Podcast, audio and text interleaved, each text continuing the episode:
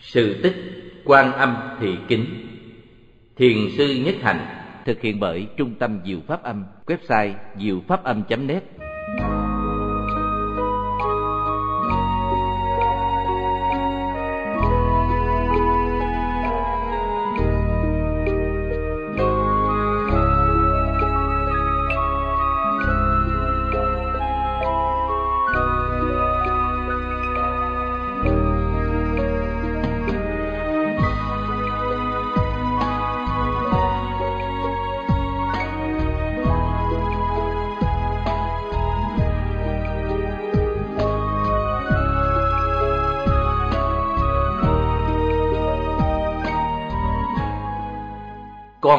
đem bỏ chùa này. Sư chủ Kính Tâm vừa thỉnh xong tiếng đại hồng chung cuối cùng của thời công phu chiều, Thì nghe tiếng trẻ con khóc. Sư chú lấy làm lạ, Buông dồ chuông xuống, Chú ra đứng ở cửa lầu chuông. Nhìn xuống dưới đồi, Sư chú thấy cô Màu, Trong chiếc áo năm thân màu nâu non, Tay ẩm một hài nhi, Đang nhìn lên phía chú. Chết chưa? Màu đã sinh con và Mậu đã tìm lên chùa. Muốn trao đứa con cho sư chú Lòng sư chú ngổn ngang. Mình đã đi tu, Mình đã bị mang tiếng là tần tiểu với cô Màu. Mình đã ngủ với cô Màu, Làm cho cô ấy có chữa. Rồi không chịu nhận mình là cha của cái bào thai trong bụng cô ấy. Có ai hiểu được cho mình? Có ai thấu được nỗi quan tày đình này của mình? Tuy thầy thương mình, Tuy hai sư anh thương mình nhưng chưa chắc các vị đã trông thấy lòng dạ băng tuyết của mình. Bây giờ đứa bé đã sanh, cô mầu không chịu đem đứa bé ấy trả cho người cha đích thực của nó, mà lại đem lên chùa cho mình. Thật là quái quá, thật là khó xử. Nếu mình nhận đứa bé, thì quá ra mình đã tự nhận mình là cha nó. Thầy mình sẽ nghĩ sao? Các sư anh của mình sẽ nghĩ sao? Và dân làng sẽ nghĩ sao? Thôi, chắc có lẽ mình phải xuống gặp cô ấy khuyên cô ấy hãy can đảm nói thật với bố mẹ ai là người cha đích thực của đứa bé, rồi đem đứa bé tới trả cho người kia. Kính tâm vừa đi xuống vừa niệm bục. Sư chú rất tin ở năng lượng độ trì từ bi của Đức Thế Tôn. Thế nào Đức Thế Tôn cũng độ cho sư chú vượt thoát giai đoạn khó khăn này của đời tu. Sư chú định bụng là sẽ sử dụng ngôn ngữ từ ái để khuyên nhủ cô Mậu, giúp cho cô ấy thấy đâu là con đường hành xử tốt đẹp nhất nhưng vừa bước ra khỏi lầu chuông, Sư chú đã thấy cô Màu bỏ chạy. Màu đã chạy như bay ra khỏi cổng chùa Và biến mất ngoài đồi thông. Đứa bé đã được Màu đặt xuống tầng cấp của lầu chuông Và đang khóc ré lên. Màu đã cứu đứa bé trong mấy lớp vải bông trắng nõn. Sư chú kính tâm, chạy lại ẩm đứa hài nhi lên. Tự nhiên trong lòng sư chú nảy sinh ra một thứ tình cảm mới lạ năng khiếu làm mẹ. Đúng rồi, năng khiếu làm mẹ nơi sư chú đã phát hiện như một nguồn năng lượng dạt dào trong chú. Đứa bé này không được một ai công nhận. Bố nó không công nhận nó, mẹ nó cũng ruồng bỏ nó. Ông bà nội nó cũng không biết nó là ai, và cũng không biết là nó hiện đang có mặt trên đời. Nếu ta không chấp nhận nó, thì ai chấp nhận nó? Ta đã nhận ta là người tu, là người thực tập lòng xót thương, thì nỡ nào ta cũng ruồng rẫy đứa bé. Thôi thì cứ mặc ai đàm tiếu, nghi ngờ hay chửi rủa. Đứa hài nhi cần người chăm sóc và nuôi dưỡng. Nếu ta không săn sóc nó và nuôi dưỡng nó, thì ai là người săn sóc và nuôi dưỡng nó bây giờ? Sư chú ôm lấy đứa hài nhi trong tay, ẩm nó với tất cả lòng xót thương. Hai hàng nước mắt sư chú tràn rùa. Trái tim của sư chú vừa buồn tuổi mà cũng vừa tràn đầy chất liệu ngọt ngào của từ bi. Sư chú biết là đứa hài nhi đang đói. Sư chú nghĩ ngay đến chú Hãng và thím Hãng ở xóm dưới cũng có một em bé mới sinh cách đây chừng 10 hôm. Việc làm cấp bách nhất là ẩm đứa hài nhi xuống dưới xóm và xin cho nó được bú. Chú thím Hãng thường đi chùa và có rất nhiều thiện cảm với các sư chú.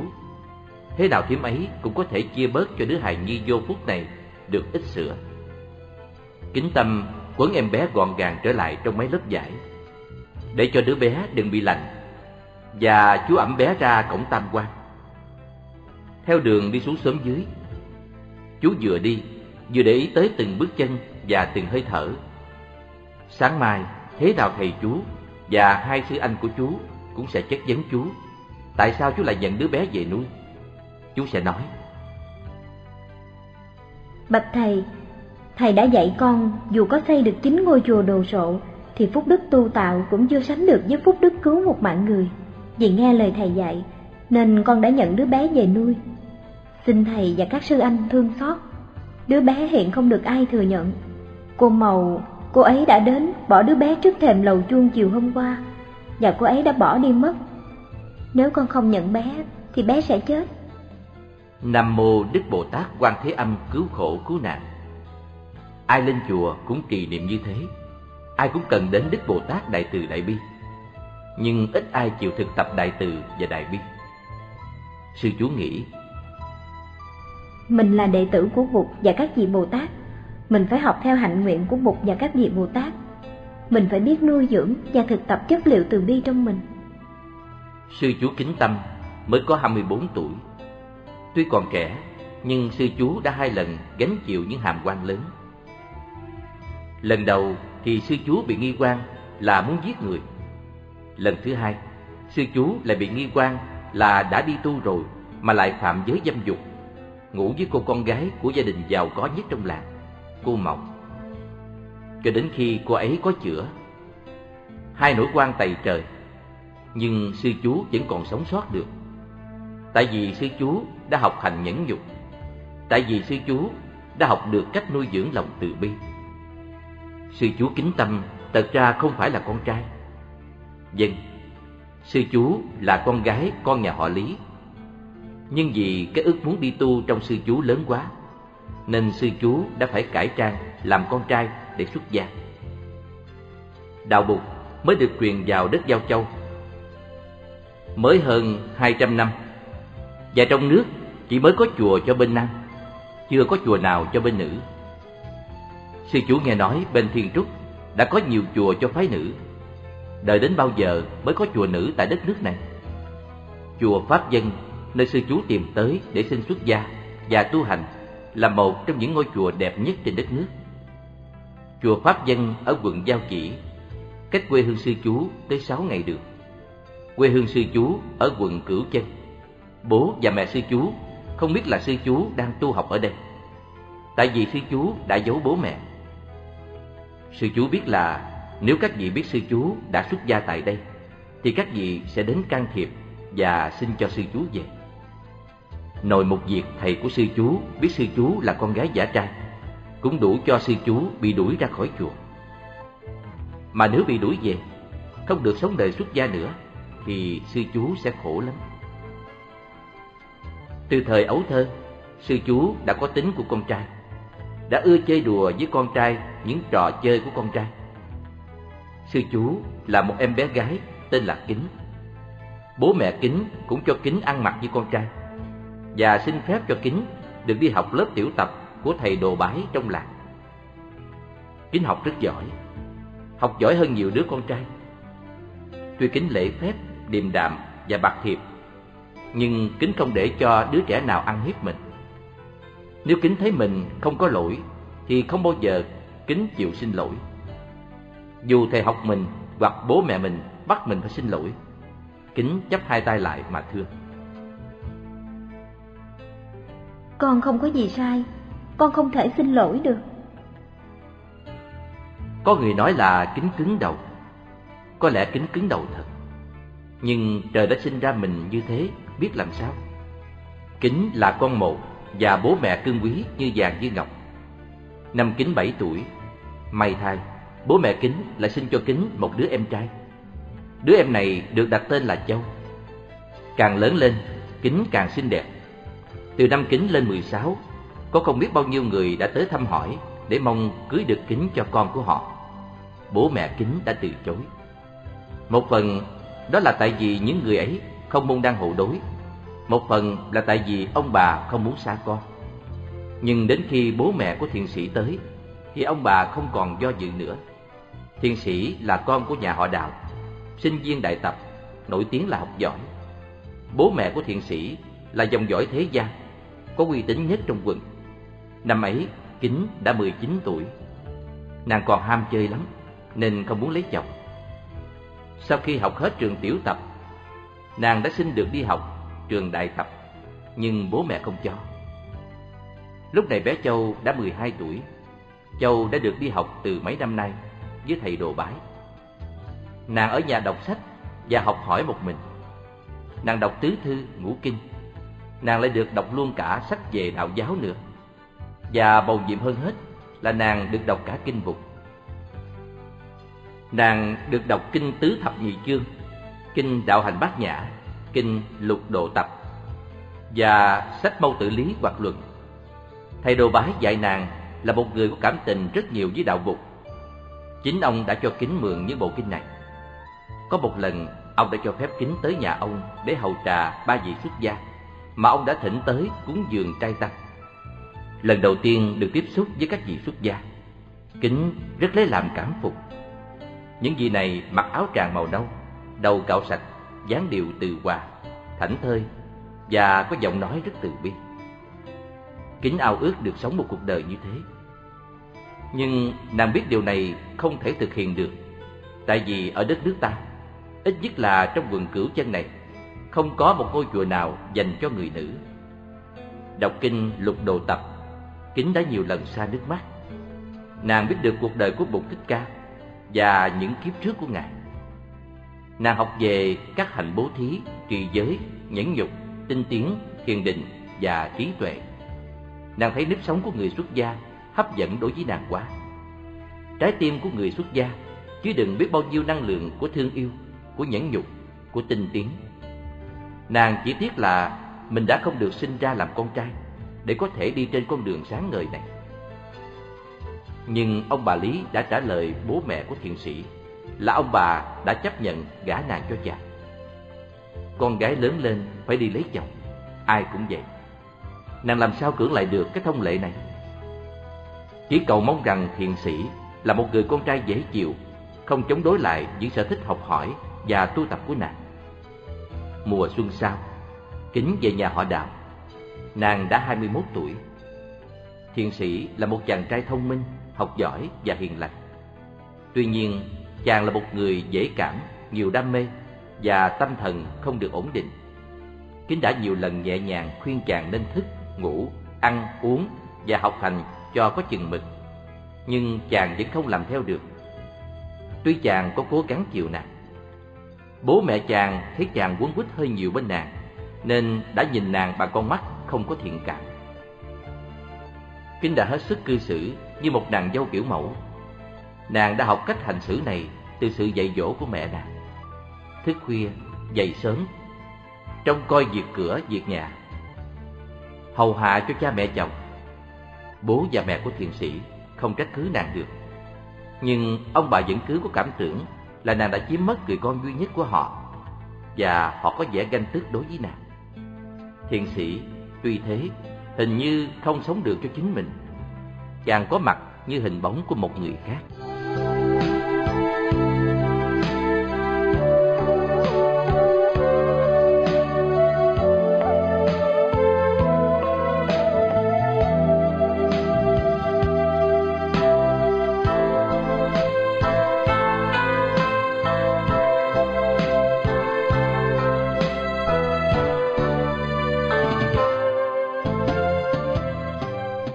Tuổi hồng thèn phấn Một buổi khuya nọ, trong khi nàng đang may giá, thì thiện sĩ cũng ngồi gần đấy để học bài. Đêm đã khuya, nhưng chàng vẫn còn muốn đọc sách. Rồi chàng ngủ gục bên nàng. Nhìn ra, chính thấy râu mọc ngược ở cầm chàng. Những cọng râu trông rất khó chịu. Nàng cầm cây kéo lên, có ý muốn cắt đi những sợi râu mọc ngược ấy. Nhưng khi kính đưa kéo lên, Thì thiên sĩ thức giấc. Trong lúc tâm thần còn mơ màng bất định Thấy vợ đưa kéo tới gần cổ họng mình. Thiên sĩ nghĩ là nàng muốn ám sát chàng. Quảng sợ, Chàng la lên cầu cứu. Ông bà Đào còn thức ở phòng bên, Nghe tiếng kêu quảng đều dội chạy ra. Họ hỏi thăm tự sự. Chàng thuật lại là đang mơ màng. Chàng thấy vợ chàng lấy kéo đưa vào cổ họng chàng. Cả bố và mẹ thiền sĩ đều âm âm nổi giận. Họ buộc tội nàng là đã cố tâm giết chồng. Họ không muốn nghe lời phân bua của nàng. Trời ơi, tại sao mà lại rước cái của nợ này về nhà vậy? Nó là một đứa lăng loàn, là một đứa mèo mã gà đồng. Nó là một đứa định giết chồng để đi theo trai. Bà cụ đã la ầm lên như thế. Kính xoay sang phía chồng, nàng cầu xin chồng minh quan cho nàng. Nhưng thiền sĩ im lặng. Tâm thần chàng đang bị kích động mạnh. Tâm thần chàng đang ở vào trạng thái kinh quản. Chàng ngồi đó và khóc như một người mất trí.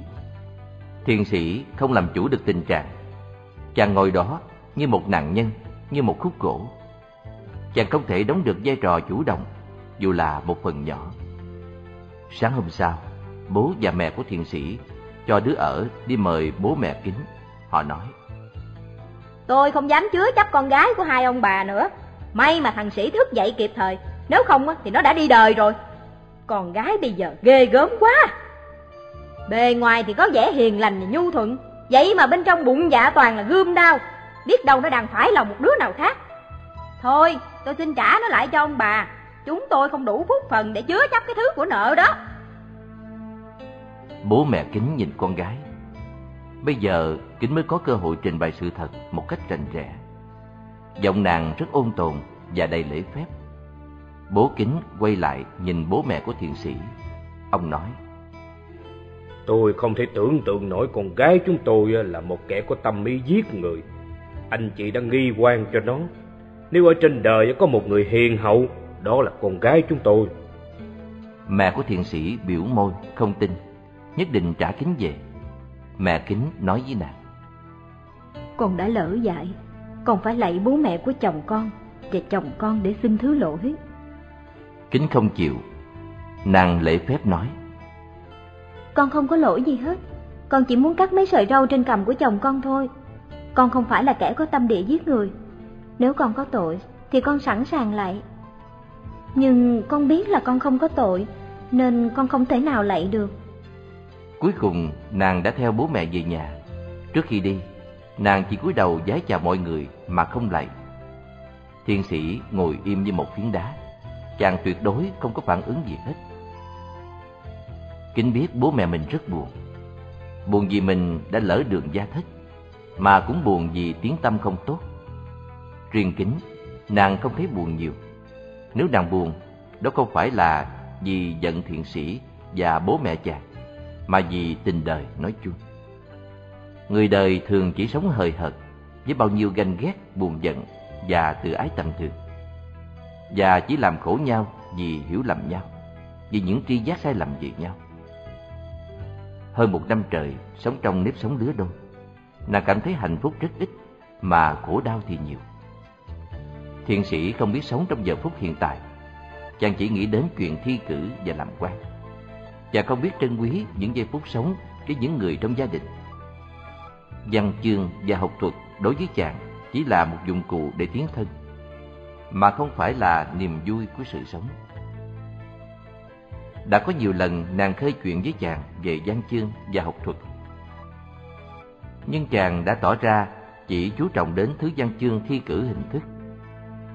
Chàng lại không ưa nói đến đạo lão và đạo mục.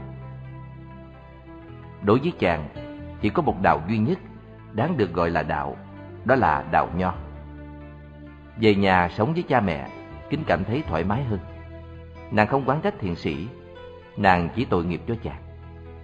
Nàng cũng không quán trách bố mẹ chàng. Cũng chỉ vì nàng thấy họ khổ mà không có cách gì thoát ra được. Từ khi về nhà, ngoài chuyện phụng dưỡng cha mẹ, nàng để hết thì giờ hỏi thêm về kinh điển đạo bục và tự mình thực tập ngồi thiền, đi kinh hành và chỉ dạy thêm cho em châu học. Nàng thường hay đến thăm ông Đồ, thầy dạy nàng ngày xưa, để được đàm đạo với ông về giáo lý đạo bục. Ông Đồ xem nàng như người tri kỷ, bởi vì trong vùng chỉ có một mình nàng là người biết ham muốn học hỏi và thực tập đạo bục. Ông nói cho nàng nghe về các chùa lớn có mặt trong nước và những kinh điển hiện đang được lưu hành. Ông nói có những ngôi chùa, trong đó có tới hàng trăm người xuất gia tu học. Nghe nói như vậy, Kính rất ao ước. Ước gì mình là con trai để được đi xuất gia.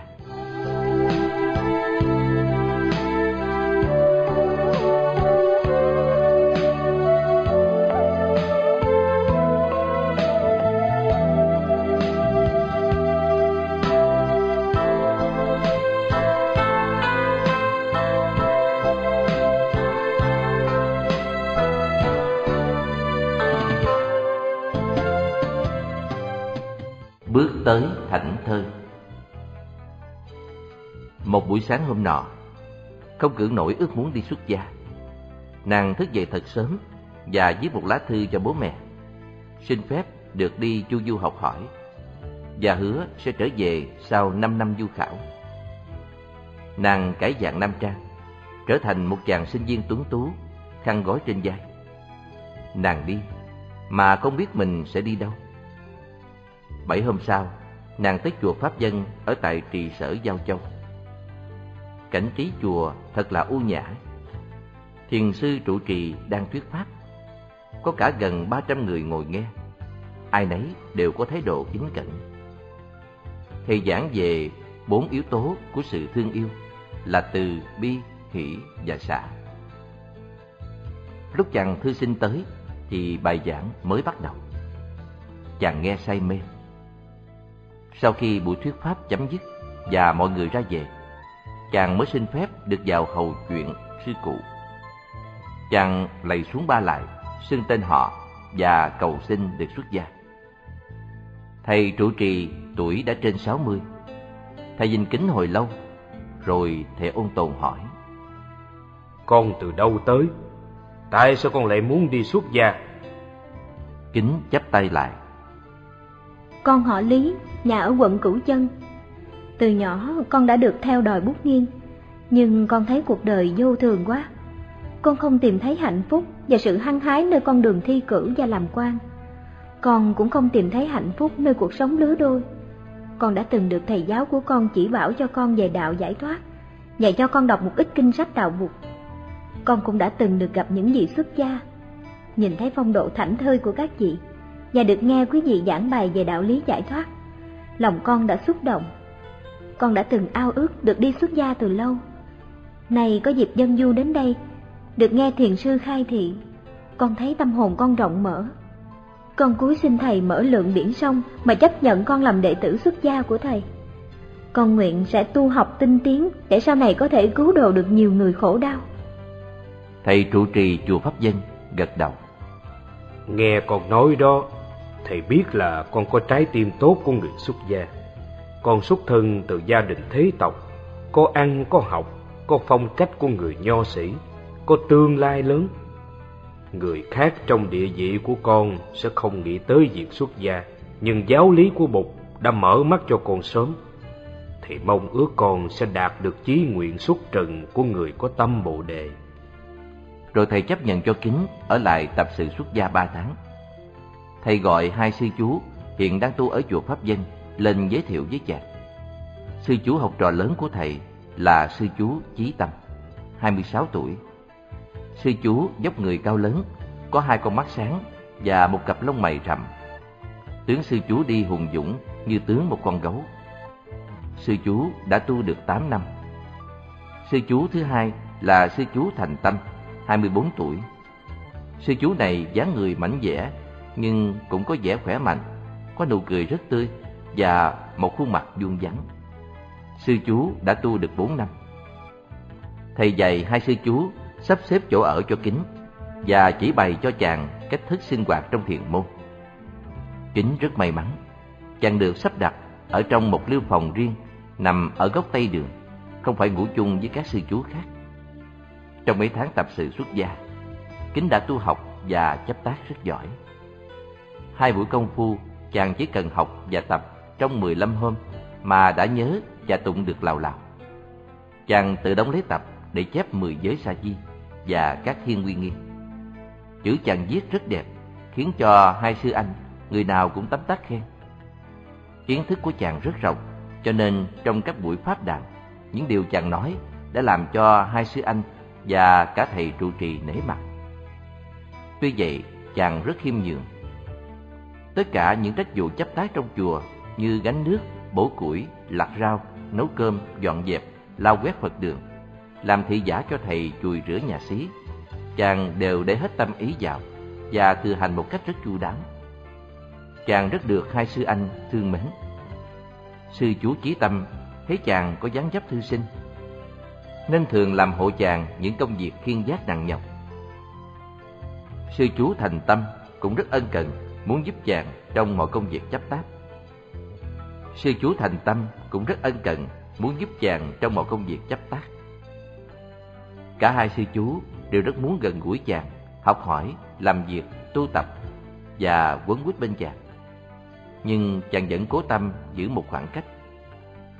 Cả hai sư chú đều thấy chàng tươi mát, dịu hiền, thông minh và đức hạnh. Ba tháng sau, nhân ngày đảng bục, kính được chính thức xuống tóc và tiếp nhận mười giới sa di của người xuất gia. Mớ tóc cạo sạch, mình dần chiếc áo nhật bình nâu sẫm. Chú sa di mới biểu lộ hình tướng rất sáng sủa và đẹp đẽ của một người xuất gia. Sư chú được thầy đặt cho pháp tự là Kính Tâm. Tên của sư chú thật hay và rất thích hợp, tại vì đối với mọi người, từ trên là bục đến các vị sư tổ, dưới đến mọi loài, kể cả cỏ cây, cầm thú và đất đá. Sư chú Kính Tâm đều có lòng cung kính. Nhìn cuộc đời, sư chú thấy tất cả đều màu nhiệm và thiên liêng, kể cả những khổ đau của con người. Cho nên sư chú có khuynh hướng muốn nghiêng mình chiêm ngưỡng tất cả. Từ ngày có sư chú kính tâm, chốn thiền môn như rạng rỡ ra. Và giới trẻ trong làng và các làng lân cận đến chùa đông lắm. Sư chú kính tâm giống như một bông sen vừa nở trong một hồ nước chưa từng có trồng sen bao giờ. Sư chú kính tâm có dòng sướng kệ rất hay. Và mỗi buổi sáng, chú đều nhận trách nhiệm thỉnh Đại Hồng Chung và sướng những bài kệ chuông rất hào sảng như bài Nguyện tiếng chuông này gian pháp giới, xa xôi tâm tối cũng đều nghe, siêu nhiên vượt thoát dòng sinh tử, giác ngộ tâm tư một hướng về. Hay bài Nghe chuông phiền não tan mây khói, ý lặng thân an miệng mỉm cười, hơi thở nương chuông về chánh niệm, dừng tâm qua tuệ nở muôn nơi. Mỗi khi có pháp đàm, sư chú trình bày kiến giải về kinh văn rất sâu sắc, khiến cho các sư anh tuy đã tu nhiều năm trước sư chú cũng lắng nghe và học hỏi được rất nhiều. Chính hòa thượng Phương Trượng cũng đã có lần mở lời khen ngợi sư chú. Sư anh Chí Tâm viết chữ Hán rất đẹp, nhưng phải công nhận nét chữ của sư em Kính Tâm linh hoạt hơn nhiều. Sư anh Thành Tâm cũng nhờ Kính Tâm giảng giải cho nghe về những đoạn rất khó trong kinh Tứ Thập Nhị Chương, như đoạn tu vô tu tu, chứng vô chứng chứng, tu cái pháp môn vô tu, chứng cái quả vị vô chứng. Sư chú Kính Tâm đã đọc hết bộ kinh Lục Đồ Tập của thiền sư Tăng Hội phiên dịch, nên biết rất nhiều công hạnh và tiền thân của Bụt Thích Ca. Sư chú thường kể cho các sư anh nghe những mẫu chuyện tiền thân ấy và nói về các công hạnh của Bụt trong những kiếp trước và cả trong kiếp hiện tại của người. Dân chúng trong làng, nhất là thanh niên nam nữ, mỗi khi bên chùa thường có dịp được gặp gỡ các sư chú và nghe sư chú kính tâm thuyết pháp.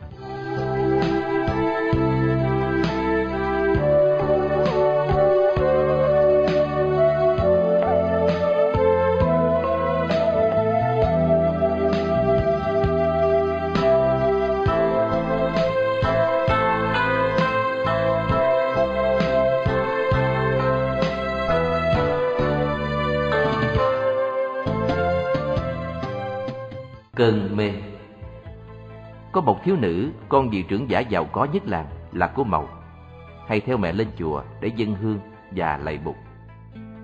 Lần đầu tiên trông thấy sư chú kính tâm, Mậu sửng sốt. Người đâu mà thanh tao đến thế, mặt mày sáng sủa vậy, và cách đi đứng nói cười tao nhã và uy nghi như vậy chứ. Tuy kính tâm đã cạo đầu và mặc áo thầy tu, nhưng sư chú rất thanh tao và rất trang nhã. Hồi còn là cư sĩ, kính đã có dung quang và phong thái khác thường rồi. Vậy mà sau khi xuống tóc và thọ giới, sư chú còn đẹp ra nhiều nữa. Mặt mày sư chú sáng thêm, hai con mắt như tinh anh ra. Dần trán thánh thiện lên và khuôn mặt sư chú rạng rỡ. Một người không có hạnh phúc thì không thể nào có nụ cười, khuôn mặt và ánh mắt ấy. Ai nhìn sư chú cũng thấy yêu đời thêm lên. Cô thiếu nữ tên Mậu lần đầu thấy sư chú đã đem lòng thương yêu liền. Nhưng tiếc thay, cô đã thương yêu sư chú bằng một tâm tình dướng mắt và khao khát, không phải bằng một tâm tình có đạo diệt Về nhà, cô không ngủ được. Ngày đêm, Mậu bị ám ảnh bởi hình ảnh của sư chú. Sư chú đẹp trai. Có phải vì vậy mà cô đã đem lòng thầm yêu trộm nhớ hay không? Chắc không phải. Cô đã từng gặp những chàng trai có khuôn mặt đẹp, nhưng cô đã không phản ứng như thế. Trong số những chàng trai đã nhờ bố mẹ đến cầu hôn với cô, cũng có những người khá xinh trai. Nhưng Mậu không hề có cảm giác này với những người con trai ấy. Mậu không có khả năng chống trả với mối tình kỳ lạ này. Nàng biết đây là một người tu hành, mình không nên động tới. Tuy vậy, điều đó vẫn không ngăn cản được nàng ngày đêm tưởng nhớ đến sư chú. Mậu là một thiếu nữ con nhà giàu sang, lại có nhan sắc, nên nàng dễ có tính tự phụ. Muốn gặp gỡ nàng rất khó. Nếu nàng không ưa ai, thì nhất định nàng không chịu gặp người đó. Mà ai là không muốn gặp gỡ và làm quen với nàng. Tuy vậy, nàng đã gặp quả báo. Nàng rất muốn được gặp gỡ sư chú kính tâm. Ngồi với sư chú kính tâm, nhưng sư chú lại luôn luôn tìm cách lánh mặt nàng. Đó không phải là tại vì sư chú sợ gặp một cô thiếu nữ xinh đẹp, mà tại vì sư chú đang hết lòng hành trì giới luật và quy nghi của người xuất gia. Không gần gũi và chuyện trò với người nữ trong một nơi vắng vẻ và riêng biệt. Mậu đã từng đoán được sư chú trong chùa, cũng như ở các nẻo đường xuống làng. Nhưng bất cứ lúc nào, sư chú cũng tìm cách thoái thác để không dừng lại nói chuyện riêng tư. Sư chủ có nói, nếu cô đến ngồi chung với những thanh niên và thiếu nữ khác cùng nghe về Phật Pháp, thì sư chú rất vui lòng ngồi lại và chia sẻ những kiến giải và kinh nghiệm tu tập của sư chú. Nhưng điều mà Màu ao ước nhất là được đứng riêng với sư chú hoặc ngồi riêng với sư chú và được nói với sư chú là cô rất yêu sư chú. Và nếu không có sư chú, chắc cô sẽ không sống nổi. Sư chú hình như cũng biết điều đó, cho nên đã cố tránh để khỏi phải bị đặt trước một tình trạng khó xử. Ước muốn sâu sắc nhất của sư chú là được tu hành với tư cách của một người xuất gia. Ước muốn ấy là tâm Bồ đề. Ước muốn ấy là tâm Bồ Tát, là tâm thương yêu. Nhưng thương yêu đây là thương yêu theo tinh thần từ bi, hỷ và xả, chứ không phải là thứ tình cảm bi lụy, thèm khát và dướng mắt. Thương yêu theo buộc dạy là đem lòng thương xót và cứu độ cho tất cả những ai khổ đau. Khổ đau vì tham ái, hận thù, si mê, ganh tị, kiêu mạn và nghi ngờ. Mậu yêu sư chú mà vì thấy sư chú không chạy theo mình, không cầu cạnh mình, không say mê mình, cho nên cô cảm thấy tự ái của cô bị tổn thương. Từ trước đến nay, không có một người con trai nào đối xử với nàng như thế ai cũng sẵn sàng chạy theo nàng, tán tỉnh nàng, cầu xin nàng ban bố chút ít ân huệ của tình yêu. Vậy mà bây giờ, nàng đã gặp một người không phải như thế. Nhân cách của sư chú kính tâm thanh cao quá. Nàng không sử dụng được quý quyền, sắc đẹp và tiền bạc của nàng để chinh phục sư chú. Vì vậy, cho nên nàng đem tâm hận thù sư chú. Hận thù nhưng vẫn say mê sư chú. Đêm ấy là rằm tháng 9 trăng sáng vàng vặt. Màu ở nhà một mình. Bố mẹ cô đi đám dỗ bên ngoài chưa về. Trời cuối thu, vắng vẻ và lạnh lẽo. Màu không chịu nổi sự cô đơn đang xâm chiếm lòng nàng. Hồi sáng, nàng đã lên chùa dân hương. Có anh người nhà tên Thượng mang phẩm vật cúng dường cùng đi với nàng. Nàng đã tìm cách gặp sư chú kính tâm. Nàng nhờ sư chú thành tâm nhắn hộ với sư chú là nàng muốn được gặp riêng sư chú để thưa hỏi một vài điều. Nhưng sư chú kính tâm đã nhắn lại với sư anh mình là sư chú bận rộn công việc trên thiền đường, không có thì giờ để gặp. Nàng đã tức giận bỏ về, không ở lại nghe thầy thuyết pháp. Ngồi dưới mái hiên, bên mấy cụm hải đường, Màu cảm thấy bực tức, tủi hổ. Và nàng ôm mặt khóc. Nàng nhớ đến con người ấy. Ước gì được người ấy ôm mình trong hai cánh tay của người. Trời rất trong, trăng rất sáng, nhưng lòng màu quá quạnh hiu. Bỗng nàng nhận ra có người đứng cạnh nàng. Bóng của người ấy in trên sân trăng. Nhìn lên, nàng thấy thường người con trai giúp việc trong nhà. Thường đang nhìn nàng ái ngại. Nhìn Thượng mà màu thấy đó là sư chú. Nàng đưa hai tay lên, ra dấu cho thường tới gần. Nàng ôm lấy thường và thường ôm lấy nàng. Và nàng dìu Thượng vào trong phòng nàng. Màu như đang sống trong một cơn mê sản. Nàng cố nghĩ rằng đây là sư chú kính tâm. Trong cơn mê, nàng đã để cho niềm khao khát, nỗi tuyệt vọng và lòng tự ái sai khiến nàng. Nàng đã dìu thượng lên giường và cho phép thượng ngủ với nàng. Màu làm cử chỉ này như một cử chỉ báo thù. Nàng hành xử như một người mất trí. Và trong khi giao hợp với người đầy tớ trai, nàng đã tưởng tượng người này là sư chú kính tâm. Nàng ôm chặt lấy sư chú tưởng tượng trong vòng tay và áp môi mình vào môi của người ấy một cách mang dài. Cơn mê chỉ xảy ra trong chưa đầy 5 phút đồng hồ. Sau đó, cả hai người đều tỉnh giấc. Màu thét mắng đuổi Thượng ra. Thượng ôm đầu chạy ra khỏi phòng nàng. Và chàng chợt thấy mình vừa gây nên một tội ác tày trời. Nếu vợ chồng ông trưởng giả biết được điều này, thế nào chàng cũng chết. Không những chàng chết, mà cả bố mẹ chàng ở quê nhà chắc cũng không khỏi liên lụy. Trong những ngày kế tiếp, hai người tiếp tục sống trong địa ngục, địa ngục của hối hận và của lo sợ. Họ không biết là trong khi đó, nhờ hành trì giới luật và nguy nghi, các sư chú trên chùa vẫn an trú được trong thế giới an lạc, hạnh phúc và thảnh thơi. Một buổi sáng nọ, Màu thức dậy, thấy trong người khó ở. Có những triệu chứng cho nàng biết là nàng có thai. Sự lo sợ bây giờ tăng lên rất lớn. Nàng lo cho nàng, nàng lo cho bố mẹ, và nàng cũng lo cho Thượng. Cả bốn người đều là nạn nhân của nàng, của những tâm trạng dướng mắt, thèm khát, hận thù và tự ái nơi nàng. Sau khi biết chắc là mình đã có thai, Màu thu xếp để có một số tiền khá lớn. Nàng trao số tiền ấy cho Thượng và bảo chàng trốn đi biệt xứ đừng bao giờ trở về nữa, dầu là về nhà bố mẹ của chàng ở Nhật Nam. Ông trưởng giả bố nàng rất nóng nảy. Ông có thể có khách làm liên lụy tới bố mẹ của Thượng.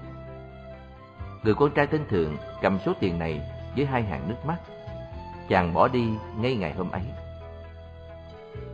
Hai tháng sau, vợ chồng phú ông bắt đầu thấy được những triệu chứng có thai của cô con gái. Ông bà gạn hỏi, Màu nhất định không nói. Nàng xấu hổ Nàng không thể nói sự thật Dù là với hai đấng đã sinh thành ra mình Nàng không thể nói là Nàng đã ngủ với một người này tới trai.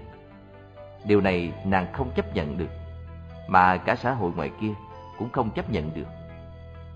Hai ông bà trưởng giả tra khảo đứa con gái yêu suốt ba ngày ba đêm, Mà Màu vẫn làm thinh không nói. Nàng chỉ nói bừa là nàng không khỏe trong người, Thế thôi. Đến ngày thứ tư, trong khi ba người còn ngồi trên nhà ăn cơm, Thì có tiếng mỏ làng Mỏ Nguyệt Bình rao gọi thì màu. Cô gái ngoại tình có chữ quan, Con ông Phú Hộ, Phải ra trình diện ở đình làng Để trình bày tự sự Và để cho hội đồng làng xét xử. Hai ông bà Phú Hộ cảm thấy nhục nhã, Không biết thế nào mà nói. Mình là người tay mắt trong làng, Lúc nào cũng ăn trên ngồi trước. Ai gặp mình cũng phải cúi đầu thưa hỏi. Vậy mà bây giờ con gái mình bị làng đòi ra trình diện vì tội chữa quan. Làm sao mà nhìn mặt hàng xóm cho được, hỡi trời. Bố màu đưa màu ra hội đồng làng.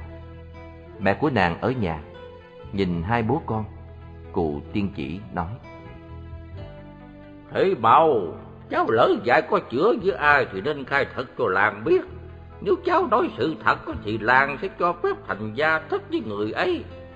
Nếu cháu nói ra một lời dối trá, thì dù bố cháu muốn chuộc lại bằng chính con trâu, ba chục con bò cũng không thể nào chuột được. Nói rồi, cụ tiên chỉ nhìn thẳng vào mặt màu. Các quan viên trong hội làng cũng nhìn vào mặt màu. Bố màu cũng nhìn vào mặt màu. Nàng tránh những cặp mắt ấy, cúi nhìn xuống đất. Nàng suy nghĩ. Ta không thể nói sự thật được, nói ra thì xấu hổ cho dòng họ, cho gia thế, cho bố mẹ. Biết bao nhiêu kẻ có môn đằng hộ đối đã tới hỏi ta, ta đã từ chối, mà lại đi ngủ với một người ở. Ta không thể nói ra sự thật được, mà dù ta có nói, thì thiên hạ cũng không ai tin, nhất là khi thượng đã đi biệt xứ. Vậy tại sao ta không khai bừa là đã ngủ với sư chú kính tâm? Tại sao ta không nói là ta đã ngủ với người ta thương chứ? Cụ tiên đã hứa theo đục làng, ta có thể thành gia thất với sư chú kính tâm, nếu ta khai cho sư chú. Nghĩ tới đó, màu ngẩng lên nhìn cụ tiên chỉ, nàng nói. Cháu lỡ dại, đã ăn nằm với sư chú kính tâm. Một sư chú đang tu trên chùa Pháp Dân, tại vì cháu yêu sư chú ấy. Cháu đã có thể cho sư chú ngủ với cháu, tại vì cháu không cưỡng lại được. Cháu xin làng tha tội cho cháu và tác thành cho chúng cháu. Mọi người cùng ồ lên một tiếng kinh ngạc. Lạ thật, một sư chú đoan kính như sư chú kính tâm mà lại đi làm một việc như thế sao? Cụ tiên chỉ hỏi. Ý trời đất ơi! Vậy cháu ngủ với sư chú ở đâu mà có mang? Màu nói nhanh. À, à, cách đây chừng ba tháng, hôm đó chúng cháu ngồi sau tháp tổ chùa. Lúc đó vào khoảng giữa giờ dậu. Cụ tiên quay lại, bảo hai người canh tuần. Các chú lên chùa, mời đại đức trụ trì và chú tiểu kính tâm đến ngay cho làng hỏi việc. Chỉ khoảng một giờ sau, thầy trụ trì Pháp dân đến. Thầy đến không những với chú kính tâm, mà còn với hai sư chú của chú là Chí Tâm và Thành Tâm nữa. Sau khi mời thầy trụ trì ngồi, cụ tiên chỉ nhìn sư chú kính tâm hỏi. Nè, tại sao đã đi xuất gia tu đạo mà sư chú còn phạm giới, ngủ với người ta, để người ta có mang như vậy? Rồi cụ chỉ vào màu. Thì màu đã trình làng mọi sự. Nếu sư chú nhận mình đã lầm lỗi thì làng sẽ thương tình, cho phép sư chú cởi áo tu, ra đời và cưới thị màu. Còn nếu sư chú chối cãi, nói lời không thật, thì làng sẽ trừng phạt theo luật lệ đã có từ xưa tới nay.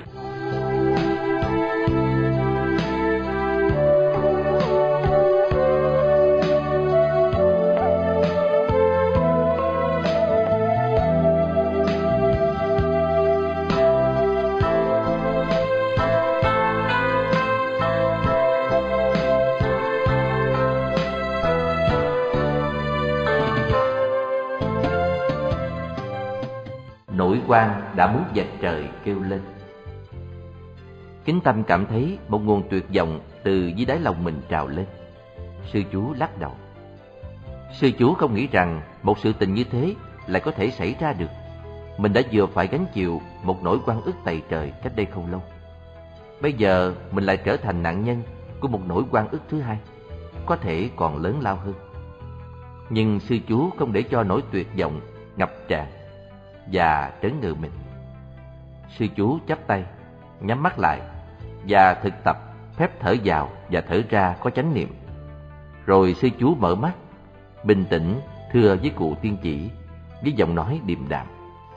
Kính thưa cụ tiên, kính thưa hội đồng hàng xã, chúng tôi là người đã xuất gia, nghiêm trì giới luật, có đâu lại phạm giới như vậy? Có Đức Như Lai trên đầu chứng tri cho. Sa di kính tâm này xin thưa là từ ngày đi xuất gia, chưa từng bao giờ phạm giới dâm dục, dù với bất cứ ai. Tiểu thư ở đây có lẽ đã nhầm lẫn chúng tôi với một người khác.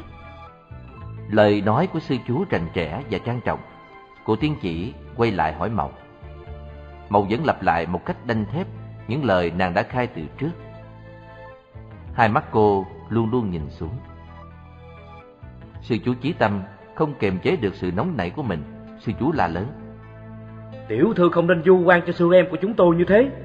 Giờ dẫu là giờ công phu tụng niệm buổi chiều, tất cả ba anh em chúng tôi đều có mặt trong buổi công phu. Từ ngày xuất gia đến giờ, sư em kính tâm chúng tôi chưa bao giờ bỏ một buổi công phu chiều. Làm thế nào có thì giờ để ngồi với tiểu thư ở phía sau tháp tổ? Màu đôi chối. Um, có thể là tôi không nhớ rõ giờ giấc. Có thể hôm ấy mới là cuối giờ thân. Thấy màu có vẻ quả quyết quá, cô tiên chỉ bảo. Ừ màu đã khai và sư chú kính tâm đã không nhận lỗi.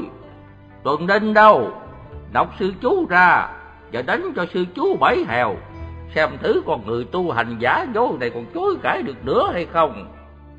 Kính tâm bị hai người tuần đinh nọc ra giữa chiếu. Một người cầm hèo dán xuống người chú những đoàn chắc nịch. Sư chú chí tâm la lớn. Nè, đánh như thế thì người ta chết rồi còn gì? Nhưng tiếng hét của sư chú không ngăn cản được người tuần đinh. Kính tâm nhận lãnh bảy hèo đau thấu xương tủy, nhưng sư chú không hề la lên một tiếng. Sư phụ của chú động lòng thương, lên tiếng.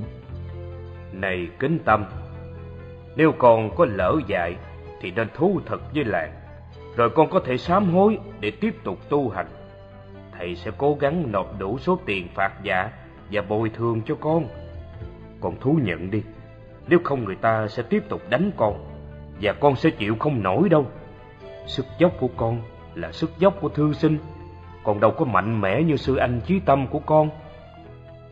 Sư chú kính tâm, chắp tay hướng về sư phụ.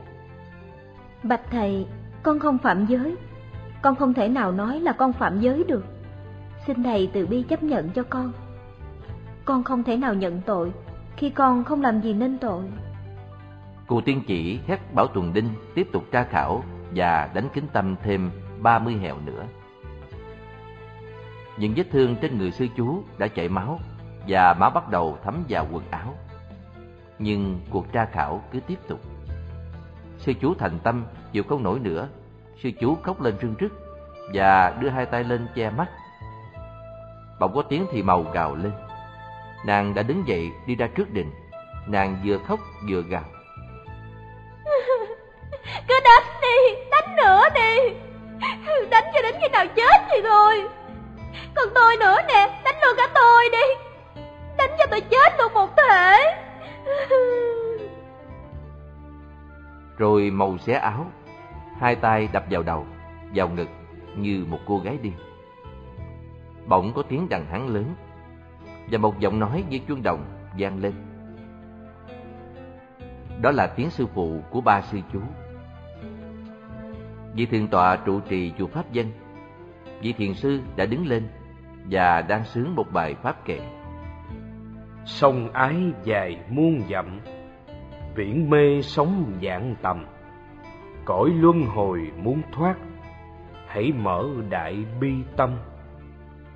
Tiếng sướng kệ trang nghiêm quá Khiến người tuần đinh cũng phải ngừng tay, Và tất cả đều nhìn về phía vị thiền sư. Sướng kệ xong, Thiền sư từ tốn nói. Kinh thưa cụ tiên, Kinh thưa toàn thể hội đồng làng. Trong biến cố này, Thế nào cũng có những uẩn khúc Mà các đương sự chưa thể nào nói ra được. Tôi xin cụ tiên và toàn thể hội đồng làng Hãy mở rộng từ bi cho phép tôi được lãnh sư chú kính tâm về để khuyên nhủ và giáo hóa Tôi tin rằng sư chú kính tâm là người có tâm thực sự muốn tu hành. Trong suốt hai năm nay, tôi chưa từng thấy chú phạm vào một giới luật hay quy nghi nào, dù là nhỏ nhặt. Vậy tôi xin bảo lãnh cho sư chú, đưa sư chú về chùa, và hy vọng có nhiều thời giờ sẽ tìm ra được cớ sự. Tôi là người tu hành lớn tuổi, đã cư trú tại Pháp Nhân trên bốn mươi năm, xin hội đồng làng vì tôi mà chấp nhận cho lời khuyến thỉnh này. Lời của thiền sư trụ trì có quy lực rất lớn, khiến cho phần lớn những người trong hội đồng đều gật đầu chấp nhận.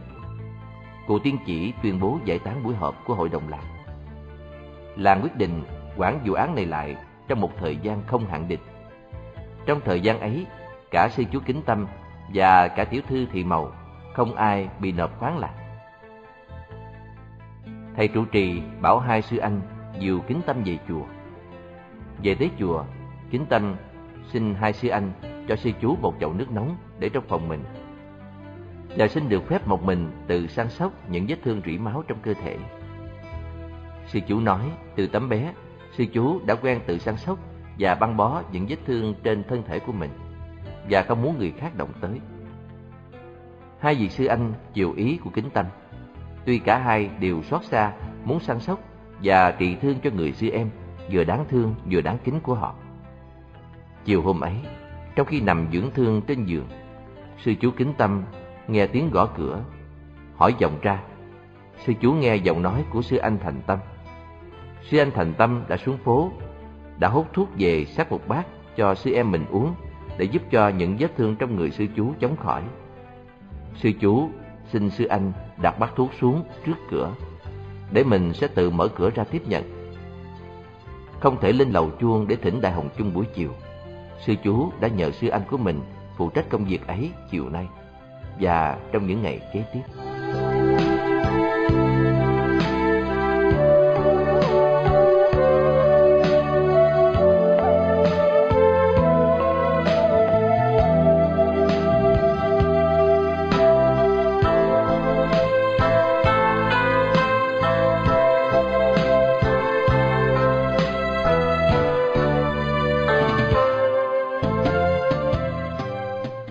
Mài gươm trí tuệ. Sáng hôm sau thức dậy, dù trong người còn đau đớn, kính tâm bỗng có một cảm giác dễ chịu như chưa bao giờ từng có. Tâm sư chú nhẹ lân lân ngày hôm qua, sư chú đã từng khổ đau, đã từng bị sâu xé giữa hai ý tưởng, hoặc nên nói thật, mình là gái, để khỏi bị nghi ngờ và tra khảo quan ức, hoặc là cứ bền tâm nhẫn nhục để có thể tiếp tục sống đời sống người xuất gia là thân gái. Sư chú không đủ sức chịu đựng được sức đánh của chiếc hèo to lớn. Mỗi lần chiếc hèo giáng xuống là sư chú cảm thấy đau nhức tới tận xương tủy. Sư chú đã cố sức chịu đựng và không cất tiếng kêu la hoặc gian sinh sư chú cũng không khóc, dù là khóc im lặng. Sư chú biết nếu mình nói ra mình là gái, người ta sẽ ngừng đánh mình ngay lập tức và nỗi quan của mình sẽ được giải tỏa nhưng nếu sư chú tiết lộ cho người biết mình là gái thì chắc chắn sư chú sẽ không còn được tiếp tục sống trong chùa. Cái hạnh phúc được sống đời xuất gia lớn quá, sư chú không thể nào bỏ đi được. Thà rằng chịu đau đớn và bị hiểu lầm mà giữ được hạnh phúc ấy. Người ta đổ tội quan cho mình, người ta thù hận mình, người ta hiểu lầm mình, tra tấn mình. Nhưng vì mình có lý tưởng, có hạnh phúc, có cởi mở, có bao dung cho nên mình có đủ sức gánh chịu những bất công và những quan ức kia.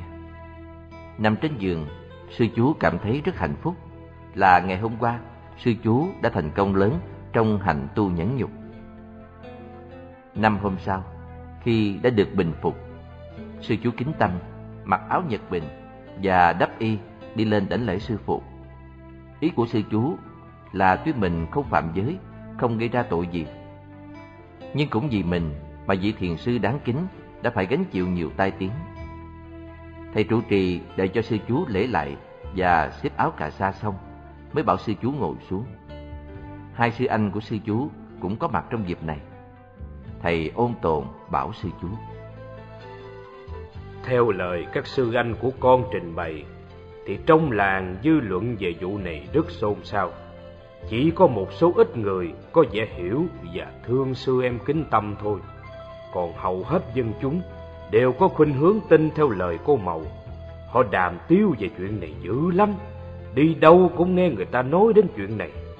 Kính tâm, thầy trò chúng ta đang ở vào một thời gian rất xấu.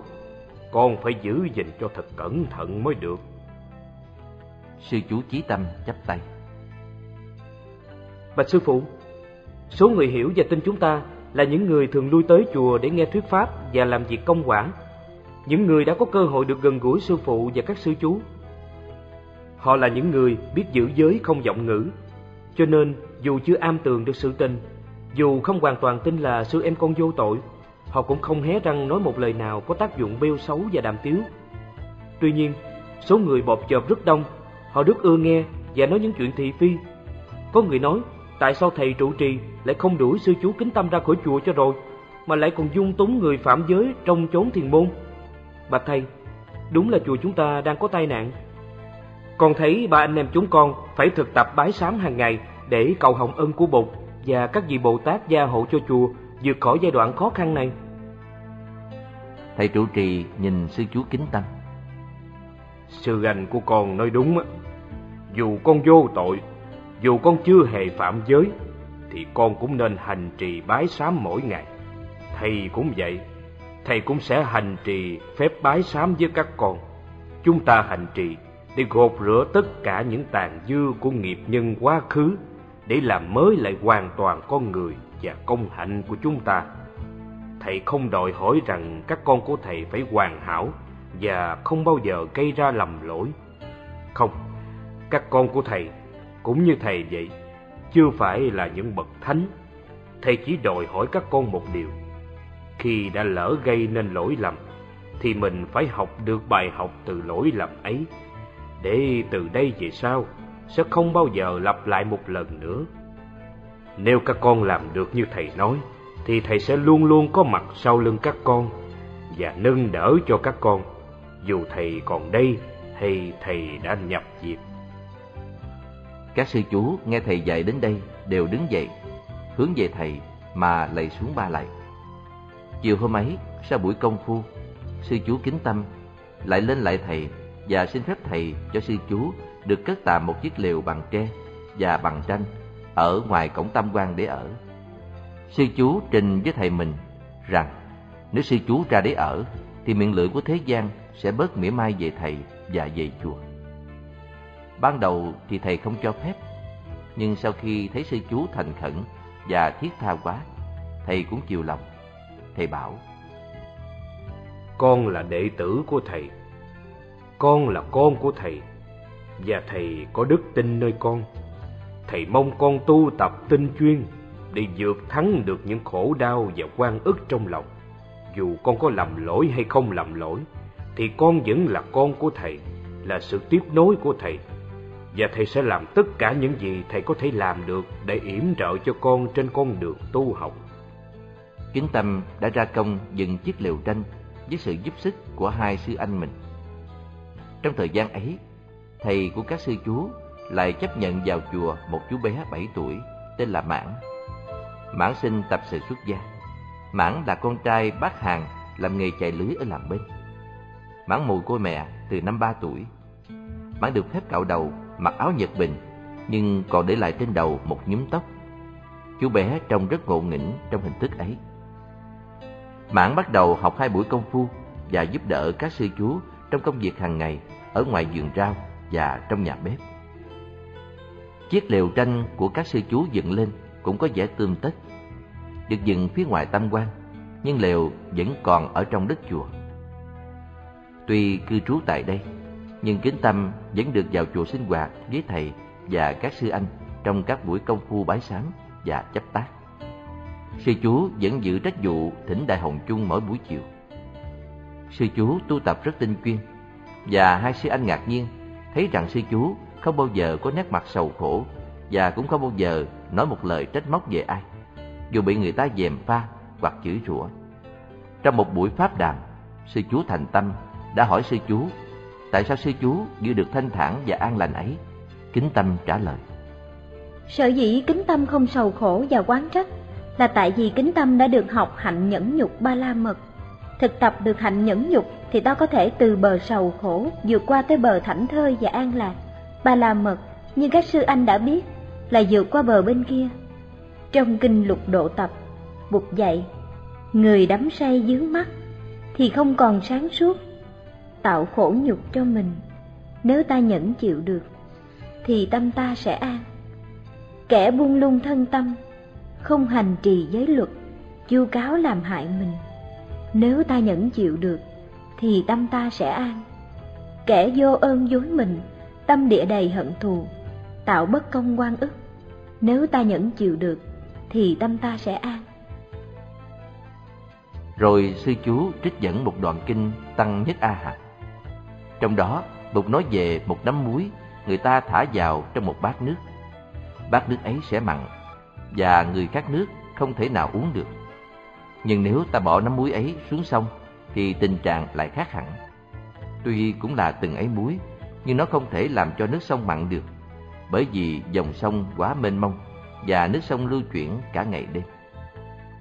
Ai múc nước sông uống cũng thấy ngọt và không ai khổ đau vì nắm muối đã được bỏ xuống sông. Rồi sư chú nói, Khi mình có thực tập quán chiếu, nhìn sâu và nhìn kỹ, thì mình có cơ hội hiểu biết và chấp nhận, và tâm mình tự nhiên mở rộng, tâm mình trở nên vô lượng như biển cả hay như dòng sông. Đã hiểu biết được những khổ đau và những khó khăn của người kia, thì mình có thể chấp nhận và thương xót người kia được, dù người ấy đã gây khó khăn cho mình, đã du quan giá họa mình và làm tình làm tội mình. Chúng sanh vì tham dục, hận thù, si mê và ganh ghét nên tạo ra không biết bao nhiêu lỗi lầm, gây ra không biết bao khổ đau cho mình và cho người. Nếu ta thấy được điều đó, thì ta không còn trách móc và giận hờn nữa. Ta có thể nhẫn nhục được và tâm ta sẽ an. Cuối cùng sư chú cắt nghĩa. Nhẫn nhục không phải là dồn ép, không phải là cắn răng chịu đựng. Dồn ép và cắn răng chịu đựng không phải là nhẫn nhục ba la mật, không đưa ta được tới bờ bên kia. Phải tập quán chiếu, tập nhìn, tập hiểu, tập từ, tập bi, tập hỷ, tập xả. Từ là hiến tặng hạnh phúc, bi là làm cho người ta bớt khổ, hỷ là có niềm vui trong lòng, và xả là buông bỏ mọi hận thù, thành kiến và dướng mắt. Tâm ta có từ bi hỷ và xả là tâm ta trở thành tâm vô lượng. Và như vậy, tâm ta sẽ rộng lớn như một dòng sông mênh mông. Tâm ta rộng lớn thì những quan ức, những khổ đau kia không đủ sức làm cho ta chìm đắm, cũng như một nắm muối không thể nào làm mặn được một dòng sông lớn.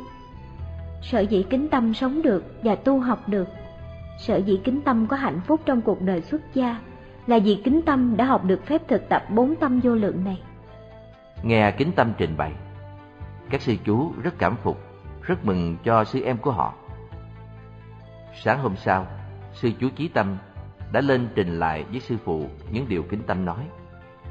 Và điều ấy cũng đã làm cho sư phụ rất hài lòng. Những đàm tiếu trong làng rồi từ từ cũng êm xuống.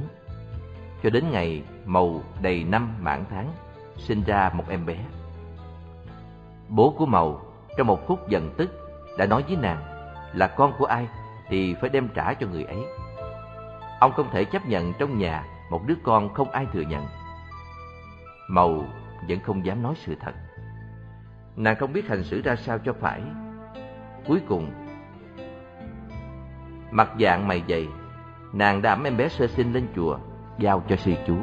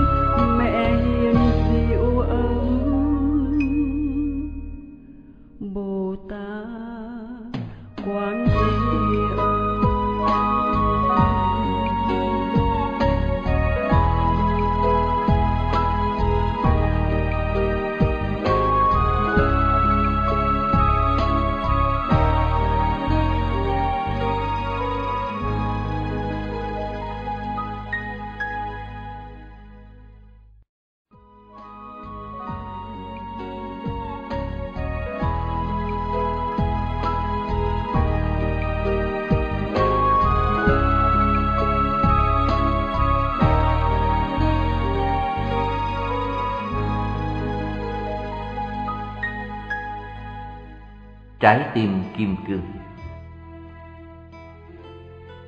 Kính Tâm đã suy nghĩ cách thức trả lời thầy và các sư anh về việc sư chú tiếp nhận đứa hài nhi.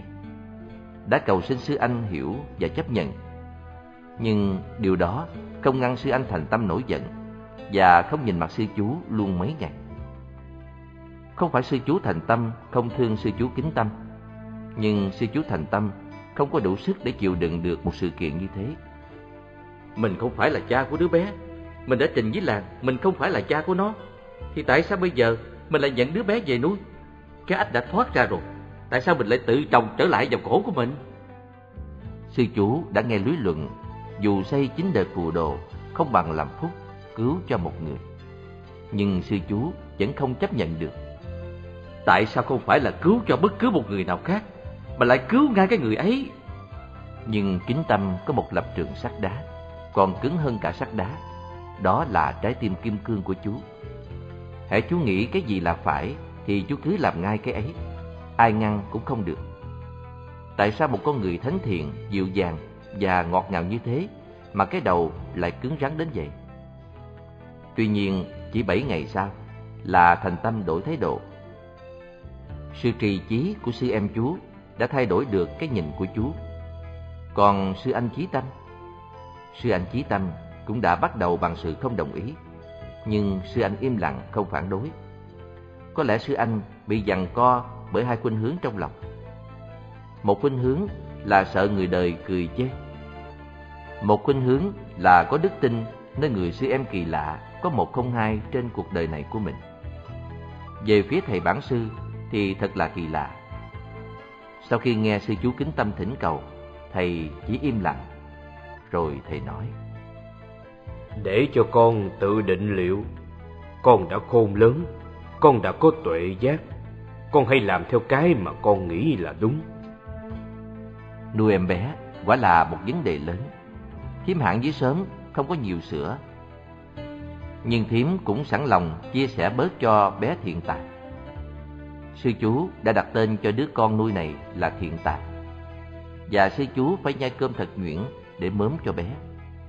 Rồi sư chú ru bé ngủ bằng những bài thi kệ trong kinh bục. Toàn là bằng thi kệ. Sư anh thành tâm thích nhất là bài Hải chấn triều âm. Phổ môn giọng tiếng kiều dân, bé thơ xuất hiện giữa lòng đó sen. Cam lộ một giọt tưới lên, xuân về trên khắp mọi miền núi sông. Chú Tiểu Mãn rất thích được ôm em bé hiện tại. Lâu lâu chú Mãn lại chạy ra liệu xin được ôm bé. Hoặc ít nhất là được ngồi một bên bé, Nhìn bé ngủ. Có bé thiện tài Cuộc sống trong chùa lại vui hơn lên. Sư chú kính tâm nuôi bé thiện tài Với tất cả lòng thương yêu của mình. Và việc nuôi con trở thành một pháp môn thực tập. Từ khi có bé, Chú đã phải nhờ sư anh thành tâm Thỉnh hộ Đại Hồng Chung mỗi buổi chiều. Bởi vì vừa ẩm con, vừa thỉnh chuông rất bất tiện tiếng chuông đại hồng chung lớn quá, thường thức bé dậy và làm cho bé khóc. Có khi nhớ chuông quá thì sư chú nhờ sư anh ẩm hộ bé, để sư chú lên thỉnh chuông và sướng kệ chuông. Chú Tiểu Mãn cũng xin thỉnh thoảng được ẩm em bé trong thời gian sư chú kính tâm thỉnh chuông và hô kệ. Ai cũng đã biết thưởng thức tiếng hô kệ của sư chú, vắng tiếng ấy. Ai cũng cảm thấy có một cái gì thiếu thốn vốn thạo nghề may giá, sư chú đã may áo quần cho bé thiện tài. Sư chú dùng toàn giấy nâu và may cho bé những chiếc áo thầy tu nhỏ xíu. Khi bé đã được hai năm, sư chú dạy bé kêu mình bằng sư bố. Hai sư anh nghe thấy cũng bật cười, nhưng cứ để mặc sư chú. Hiện tại lớn lên, lạ thay, không giống mẹ gì cả. Trái lại, khuôn mặt càng lúc càng giống sư bố của nó. Điều này lại làm cho người ta nghi ngờ thêm sư chú kính tâm. Có ai ngờ những hạt giống đạo đức và công phu tu tập từ cha nuôi em bé đã được gieo trồng và tưới tẩm nơi em bé. Còn hơn cả những hạt giống di truyền của cha mẹ huyết thống của nó. Sư chú Chí Tâm, mà bây giờ ai cũng gọi là thầy Chí Tâm hoặc Đại Đức Chí Tâm, được xem như là người tu học lâu năm nhất ở chùa, là người rất chuyên cần tu tập, mà cũng phải công nhận là công phu tu tập của mình không thể nào được so sánh với công phu tu tập của sư em Kính Tâm. Quả thật, Kính Tâm đã để hết tâm lực vào công phu thiền quán. Tối nào Kính Tâm cũng thiền tọa cho đến khuya. Mỗi khi Chí Tâm nhìn ra đồi thông mé trước cổng tam quan, thầy cũng thấy ánh đèn dầu từ chiếc lều Kính Tâm chiếu ra. Không một buổi thực tập nào hay sinh hoạt nào trong chúng mà Kính Tâm vắng mặt, trừ những khi sư chú đau yếu. Thầy Chí Tâm thường bắt gặp sư chú đi thiền hành từng bước chậm rãi, thảnh thơi và vững chãi trên con đường mòn phía trước tam quan. Có khi thầy tự thẹn đã không tin tiếng tu học bằng người sư em của mình. Đối với kính tâm, bé thiên tài là cả một đề tài quán chiếu. Nó là con của màu thật đấy, nhưng nó cũng là con của sư chú. Nó là công án mà sư chú phải quán chiếu cho đến khi thấu triệt. Trong những giờ thiền quán, kính tâm thấy trong những vụ quan ức và đau khổ của mình, có tới ít nhất là bốn năm người trẻ can dự. Người đầu là chính sư chú. Sư chú đã từng khổ đau, đã từng trải qua bao nhiêu tai ương và hoạn nạn. Nhưng đâu phải chỉ có một mình sư chú phải gánh chịu tai ương và hoạn nạn. Người thứ hai là thiền sĩ. Thiền sĩ cũng đang đứng vào một thế kẹt. Con nhà giàu có cơ hội học hỏi và tiến thân. Nhưng chàng không làm chủ được cuộc đời chàng. Thiền sĩ chỉ là cái bóng của cha mẹ, hoàn toàn sống theo sự điều khiển của cha mẹ. Như một con rối, cử động theo những chiếc dây của người điều khiển. Chàng không có khả năng tự lập, tự suy đoán, không có khả năng tự tạo hạnh phúc cho mình và người mình thương. Sư chú nhớ lại giờ phút mình từ giả bố mẹ chồng và chồng để về nhà cha mẹ. Thiền sĩ ngồi đó, rất muốn nói một cái gì, nhưng rốt cuộc chàng đã không lên tiếng được. Mình sắp mất vợ, mình sắp đánh mất cuộc đời của mình, vậy mà mình hoàn toàn không có chủ lực, không có quyết đoán. Bố mẹ của chàng đã quyết định đuổi nàng dâu đi, chàng làm sao có thể chống cự lại. Kính đã cố gắng làm hết sức mình, và Kính biết là sức mình không thể chuyển đổi được tình trạng. Cho nên khi cất bước về nhà cha mẹ, Kính đã thấy trong người nhẹ nhõm. Kính không hờn quán chồng. Nàng chỉ có cái tội là thiếu sự kính phục đối với chồng mà thôi. Mà khi đã không kính phục thì tình yêu không thể nào tồn tại được. Rồi đến người thứ ba là cô thiếu nữ tên Mậu. Con nhà giàu, có nhan sắc, có địa vị. Nhưng màu có hạnh phúc gì đâu. Nàng chưa bao giờ được yêu. Dù có hàng chục chàng trai theo đuổi. Chính người con trai đã ngủ với màu Màu cũng không yêu và không kính. Người ấy là ai? Sư chú kính tâm không cần biết. Nhưng có một điều sư chú biết là màu không yêu người ấy. Màu chỉ là nạn nhân của người ấy, và người ấy cũng là nạn nhân của màu Mậu đem lòng thương một sư chú, nhưng ác hại thay, niềm yêu ấy gặp phải một trở lực lớn. Trở lực thứ nhất là người nàng yêu là một người tu hành. Trở lực thứ hai là người nàng yêu không phải thực sự là một người con trai. Mậu lại không biết tu tập theo chánh pháp, không biết thực tập năm giới. Chưa ai chỉ bảo cho Mậu biết rằng thân và tâm là những đại dương sâu. Trong đó có những đợt sóng ngầm và những loài thủy quái có thể làm chìm đắm con thuyền của đời mình trong chốc lát. Đau khổ, cô đơn và tuyệt vọng dị tình như thế thì giàu cũng không có ích lợi gì. Có nhan sắc cũng không có ích lợi gì. Vấn đề là làm thế nào cho có hạnh phúc. Cả hai đều đang bị chìm đắm trong biển khổ sông mê. Nếu kính tâm không tu tập, thì chính từ thân sư chú cũng đã không thoát ra được khỏi biển khổ sông mê ấy. Màu đã hy vọng có thể đặt sư chú kính tâm vào thế phải chấp nhận ra đời và cưới nàng. Nàng vẫn còn tin ở sức mạnh của thế lực, của quyền uy và của địa vị xã hội nàng. Nhưng kính tâm đã bất chấp những thứ ấy. Dù là sự tra tấn, bao nhiêu tự hào và cao ngạo của một cô gái nhà giàu và có nhan sắc đều bị hất đổ.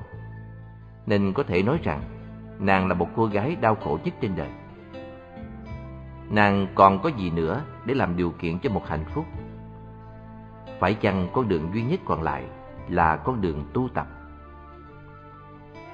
Người thứ tư là người cha quyết thống của thiên tài. Người ấy giàu có hay nghèo, đã trưởng thành hay còn nhỏ tuổi, có địa vị hay không có địa vị trong xã hội, có quen với sư chú hay không quen với sư chú, hiện còn trong làng hay đã xa chạy cao bay đi nơi khác. Những câu hỏi ấy không quan trọng mấy đối với sư chú. Sư chú chỉ thấy là người ấy cũng đang đau khổ. Đau khổ vì tuy đã được màu cho ngủ với màu, nhưng vẫn không được màu thương, không được màu thừa nhận. Nếu màu thương người này, thì màu đã nói tên người ấy lên, cho làng biết, để cuộc lương duyên được tác thành. Sự thật là màu đã không thương, mà nàng còn sợ, không dám nói đến tên nữa. Người ấy hiện đang sợ hãi, không dám ra mặt, không dám nhận con. Có thể là người ấy cũng chưa biết là mình đã có một đứa con. Và nếu màu đã không khổ đau, dướng mắt và tuyệt vọng, thì người ấy đâu đã kẹt vào thế phải ẩn thân trốn tránh. Người ấy cũng đã là một nạn nhân của sự dại khờ và sợ hãi. Chừng nào người ấy mới thoát nạn? Đó là người trẻ tuổi thứ tư liên quan tới tình trạng. Trong bốn người, chỉ có một mình sư chú là đã thấy được con đường thoát, đã tu tập để không bị khống chế bởi những nỗi quan khốc và khổ đau tày trời đã từng xảy đến. Nhìn quanh sư chú, thấy có biết bao nhiêu người trẻ, trai cũng như gái, đang kẹt vào cái thể khổ đau mà bốn người đang kẹt. Mấy ai tìm ra được lối thoát để diệt trừ phiền não, đạt tới giải thoát như sư chú. Đức Quan Thế Âm là người có thể diệt trừ được ba loại tai ương, tám thứ hoạn nạn. Đó là nhờ Ngài có tâm từ rộng lớn, có tâm bi rộng lớn. Nếu kính tâm cảm thấy tâm hồn nhẹ nhõm và thanh thoát, đó cũng là nhờ sư chú đã nỗ lực tu tập quán chiếu để chất điệu từ và bi nảy sinh trong lòng. Như những dòng suối trong phun lên từ lòng đất. Nhìn lại ba người kia, thiện sĩ, màu và người cha của bé thiện tài. Sư chú thấy người nào cũng khổ, cũng còn lận đận lao đao, cũng còn lặn ngập trong cõi sông mê biển ái.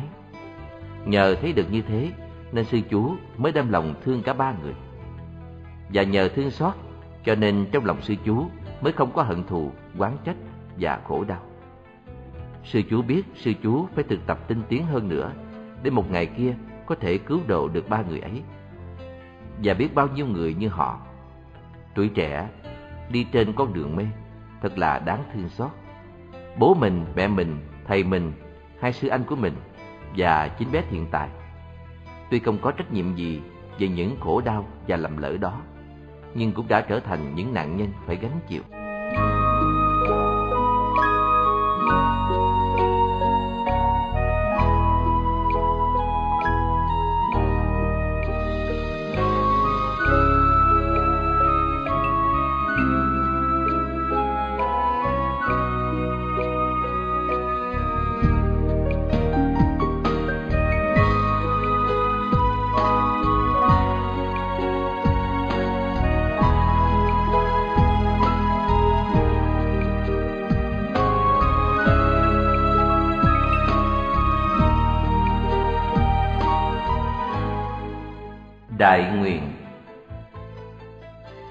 Ai ở trên đời này mà không từng bị quan ức. Nhưng bị quan ức mà cứ để hận thù chế ngự Thì nỗi đau biết đến ngày nào cho chơi Bị quan ức, nhưng làm thế nào để cởi mở, Làm thế nào để giải quan Ở đời vì khổ đau, Người ta chỉ muốn nuôi ý hận thù, Muốn trừng phạt kẻ kia bằng những biện pháp bạo động. Nhưng Bụt đã dạy, hận thù không thể giải tỏa được bằng hận thù suối giải quan là suối của từ và của bi. Nếu không có chất liệu từ bi, thì hận thù sẽ chồng chất từ kiếp này sang kiếp khác. Chính trong những buổi thiền tọa, thiền hành, hay trong những lúc nhặt rau, gánh nước, mà sư chú kính tâm đã sử dụng chiếc gươm thần của trí tuệ quán chiếu để chặt đứt những phiền não, quan ức và khổ đau của mình. Tâm của sư chú hiện giờ đã thảnh thơi và an lạc. Năm tháng đã đi qua. Hiện tại bây giờ đã 6 tuổi, chú Tiểu Mãn đã 13 và đã được chính thức thọ giới sa di với pháp danh là Mãn Tâm. Sư anh Thành Tâm cũng đã được thọ giới lớn năm ngoái, tổ chức ở Châu Trị, Long Biên. Sư chú đã xin với sư phụ là sau khi thọ giới lớn, sư chú được về quê thăm bố mẹ và em trai. Em Châu năm nay đã 25 tuổi. Có thể em đã học xong trường đại tập, cũng có thể em đã được đi thi một lần. Sư chú đã tu ở chùa Pháp Dân trên 8 năm. Trong thời gian ấy, sư chú chưa từng viết thư về thăm nhà, sợ viết thư sẽ làm lộ tung tích. Về tới nhà, sau một thời gian thăm viếng bố mẹ, sư chú sẽ tìm cách thiết lập một ngôi chùa để tu học. Một ngôi chùa cho phái nữ đầu tiên trên đất nước sư chú. Sư chú tin rằng sư chú sẽ thành công. Sư chú sẽ có cơ hội phục sức như một sư cô, sẽ chủ trì ngôi chùa sư nữ ấy, đặt tên chùa là chùa Giải Quan và sẽ viết thư thỉnh mời cô tiểu thư màu về chùa cùng tu tập với mình. Nhưng chưa đến ngày đại giới đàn thì sư chú ngã bệnh. Sư chú bệnh rất nặng, mà không chịu cho ông thầy nào vào liều chẩn mặt. Suốt mười hôm, sư chú không nuốt được một chút gì vào bụng, dù là một chút cháo. Chú Tiểu Thiện Tài tuy còn bé, nhưng đã biết nhìn sư bố của mình bằng một cặp mắt lo lắng. Thiện Tài rất thông minh, chú đã thuộc rất nhiều kinh kệ, mà không cần phải học hỏi gì cả. Chú đã biết ngồi thiền, đi thiền và giúp chú mãn tâm trong việc quét tước và nhặt rau. Mấy hôm sư bố bệnh, chú cứ quanh quẩn bên liều. Khi thì đi nấu nước, khi thì đi xin củ gừng, khi thì đi nhắn tin với thầy Thành Tâm đến cho sư bố nhờ chút việc. Chú Thiện Tài đã lớn và đêm đêm quen ngủ với sư chú Mãn Tâm. Buổi khuya nào kính tâm cũng lên cơn sốt. Có hôm chú bị xuất huyết nặng. Một buổi khuya nọ, sau khi cơn sốt dịu xuống, sư chú biết mình không thể sống lâu được nữa. Sức lực của sư chú không còn. Sư chú ngồi dậy. Ngoài kia trăng sáng dằn dặt. Đêm nay cũng là đêm rằm. Kính tâm biết là sư chú phải ngồi dậy viết thư cho thầy và cho bố mẹ. Kính tâm thấy trong lòng bình thản lạ lùng và khi nghĩ đến bố mẹ, đến em Châu và các sư anh của mình, sư chú bỗng cảm thấy trong người có nhiều năng lượng. Vì vậy, sư chú đã có thể ngồi viết được một hơi ba lá thư. Lá thư đầu cho bố mẹ và em trai. Lá thư thứ hai cho thầy bản sư. Và lá thư thứ ba cho Mậu. Tay sư chúa cầm bút không rung chút nào. Trong lá thư gửi lên thầy, sư chúa cầu thầy trước hết tha cho mình tội là gái giả trai. Nói rằng đó cũng là do ước muốn tu hành lớn lao quá, không ngăn cản nổi. Sư chú trình thầy hết mọi sự và cũng trình thầy về ước muốn xây dựng một ngôi chùa nữ tăng để giới phụ nữ có thể xuất gia. Sư chú cũng xin phép thầy cho sư anh chí tâm của sư chú có thể đem một lá thư của sư chú viết cho bố mẹ về tận quần cửu chân và cho chú tiểu thiện tài đi theo và cho chú tiểu thiện tài đi theo để trình diện với ông bà ngoại của chú. Sư chú cũng ghi chép rõ ràng tên họ và địa chỉ của bố mẹ, từ tên làng, tên tổng đến tên quận. Sau cùng, sư chú xin lại thầy chính lại để tỏ lộ niềm tin và lòng biết ơn không bờ bến của sư chú đối với vị bản sư. Mà sư chú thương kính với tất cả tấm lòng. Sư chú nói là, Ngài đã mở được con đường tâm linh cho sư chú và sự tu học thành đạt của sư chú đã hoàn toàn được bắt nguồn từ tuệ giác và từ bi của thầy. Cuối cùng, sư chú khẩn khoản, xin thầy tìm cách thực hiện ước vọng thâm sâu nhất của sư chú trong giờ phút này. Đó là việc xây dựng một ngôi chùa cho các sư cô tu học. Trong lá thư gửi cho bố mẹ Sau khi nói những lời tạ tội bất hiếu Và những lý do đưa đẩy tới sự xuất gia của mình Kính Tâm đã thư trình với hai đấng thân về niềm hạnh phúc lớn lao của sư chú trong suốt thời gian được xuất gia tu học. Sư chú cũng kể chuyện về sư chú và của con gái ông phú hộ trong làng, nhưng kể một cách rất nhẹ nhàng và rất có duyên. Sư chú cảm ơn em Châu trong thời gian 8 năm qua đã chăm sóc bố mẹ cho chị và nói rõ sở dĩ sư chú thành đạt được trong cuộc đời tu học đó cũng nhờ em. Cuối thư, sư chú xin với bố mẹ khi về giao chỉ để đưa đám và hộ niệm cho mình thì cũng báo tin rủ chàng thiện sĩ cùng đi. Sư chú cũng có nói về hành tu nhẫn nhục ba la mật và những an lạc và hạnh phúc do sự tu tập đem lại. Cuối cùng, sư chú cũng mong bố mẹ chấp nhận chú thiên Tài là cháu ngoại của hai vị. Trong lá thư gửi cho Màu, sau khi kể chuyện mình, sư chú bảo là sư chú không oán hận gì nàng cả. Rằng sư chú biết là Màu đã khổ đau, đã tuyệt vọng, nên sư chú rất mong Màu sẽ cố tâm tu tập để có thể chuyển hóa những niềm đau khổ của mình. Sư chú nói rằng sư chú luôn luôn xem Màu là một người bạn gái. Và nếu Màu chịu tu tập theo đạo giải thoát thì sư chú sẽ rất hài lòng. Viết xong lá thư cho Mậu, Kính Tâm cảm thấy sức lực không còn. Sư chú buông bút, thổi tắt ngọn đèn dầu, ngồi thẳng lại và bắt đầu thực tập dưỡng thần bằng phép quán niệm hơi thở. Đến khi sắc thân và tâm ý được an tịnh và điều hòa, sư chú liền đi vào vô lượng từ quán. Tinh lực của từ quán trở nên hùng hậu. Sư chú liền đi vào vô lượng bi quán vô lượng bi quán thành tựu, sư chú nhập vô lượng hỷ quán. Nụ cười nở mãi trên khuôn mặt an tĩnh của sư chú. Năng lượng hỷ quán dồi dào, sư chú bắt đầu đi vào vô lượng xả quán. Tới đây, từ bi và hỷ bao trùm được bản thân và mọi loài trên thế giới. Sự phân biệt người thương và kẻ ghét tuyệt đối được san bằng. Sư chú mở lòng ra cho tất cả mọi loài chúng sinh sư chú tập trung chánh niệm vào bố mẹ, vào em, vào thầy, vào các sư anh, vào những người đã yểm trợ cho sư chú trong suốt 28 năm của thọ mệnh hiện tại. Rồi sư chú mỉm cười, buông bỏ thọ mạng và nhục thân hiện tại. Trong tư thế ngồi qua sen vững chãi, sư chú lìa trần. Buổi sáng hôm sau, chính chú Tiểu Thiện Tài đã ra liều sớm và khám phá ra rằng sư bố của mình vừa viên tịch. Chú quảng hốt chạy đi tìm sư chú Mãn Tâm. Và khi chú Mãn Tâm còn đang đi tìm thầy Thành Tâm, Thì thầy Chí Tâm đã ra tới tỉnh thất của Kính Tâm Và đã thấy người sư em của mình nhập viện. Thầy đỡ người sư em của mình nằm xuống chiếc giường tre trong liệu Thầy Thành Tâm cũng đã ra tới.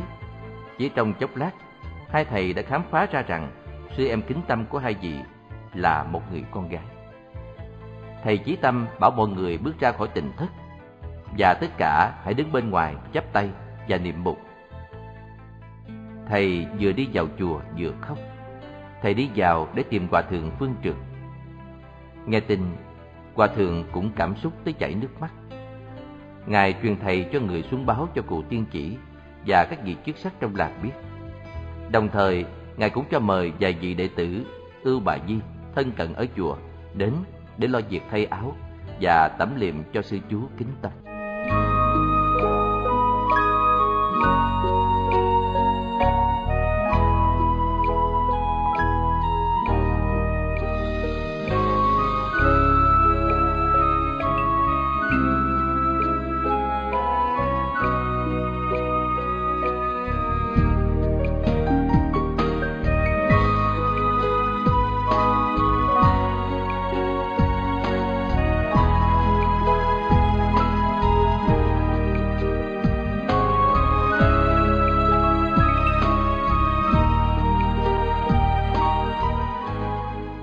Trái tim có mặt tiếng đồn sư chú kính tâm là gái chạy từ thôn trên xuống xóm dưới từ làng nọ tới làng kia nhanh như chớp giật từ dưới làng và từ các làng kế cận người ta đổ về chùa không ngớt thiền nam tính nữ người già người trẻ người theo kẻ chống tất cả đều bị xúc động mãnh liệt.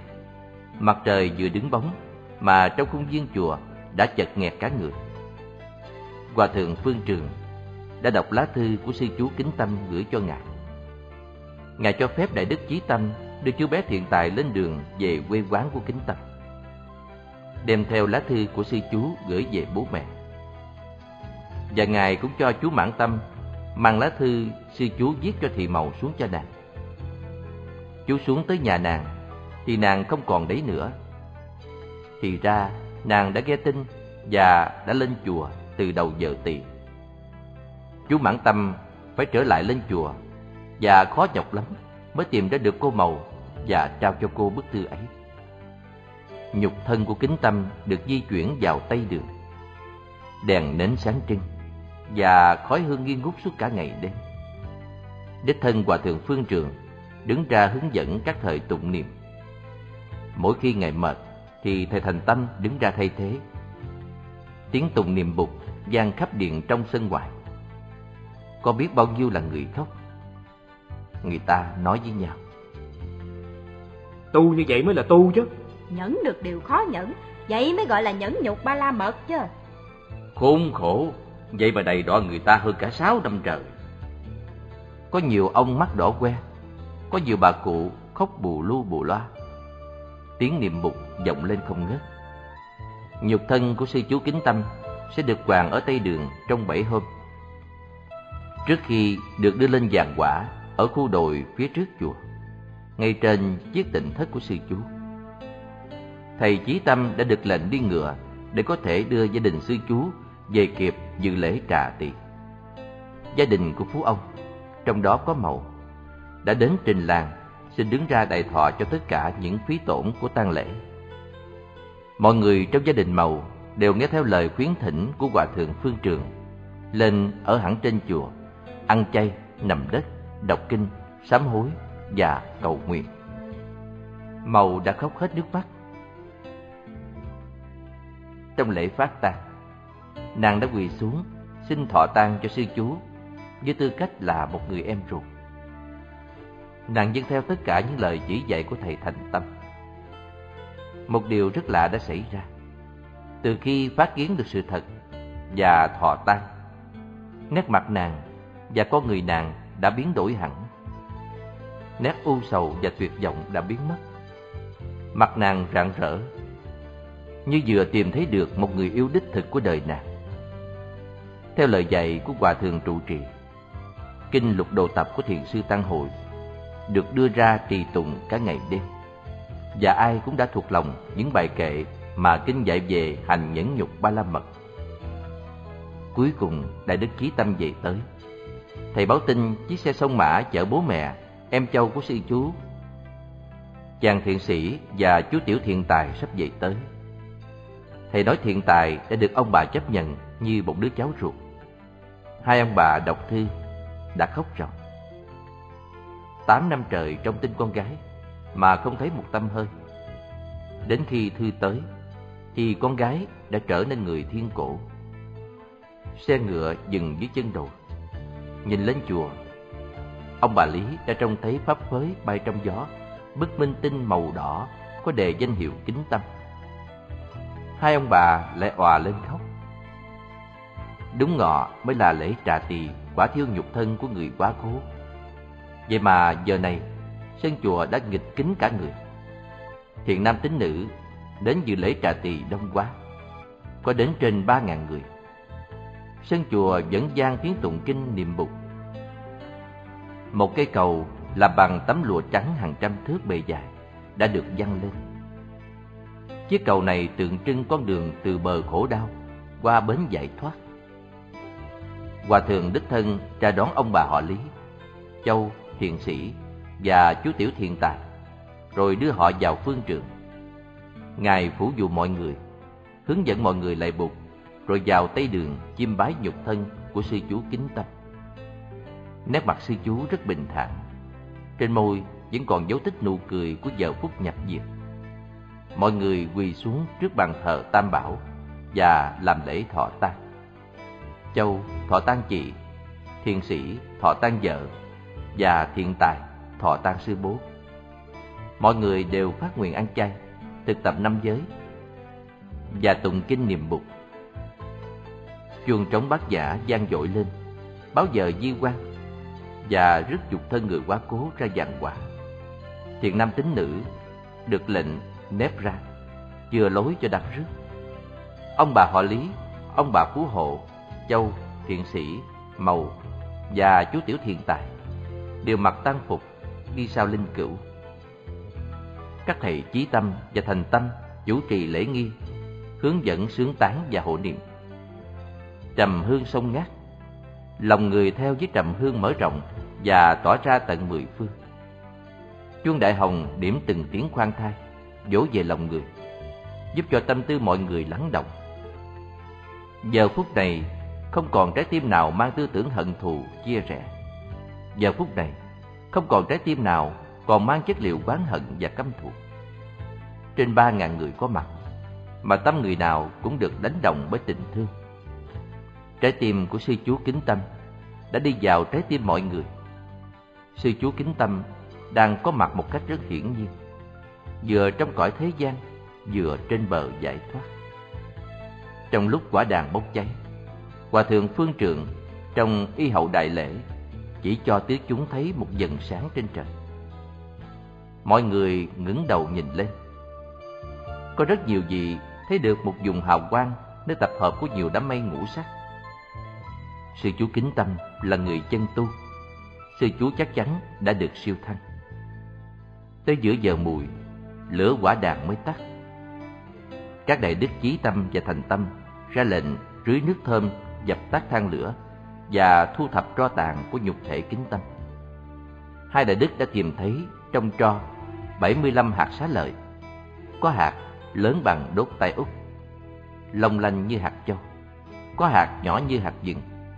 Tất cả đều long lanh, chứa màu ngũ sắc. Hai thầy tự tay thu nhặt xá lợi và bỏ vào trong một bình bằng sứ trắng để đem vô chùa thờ phụng.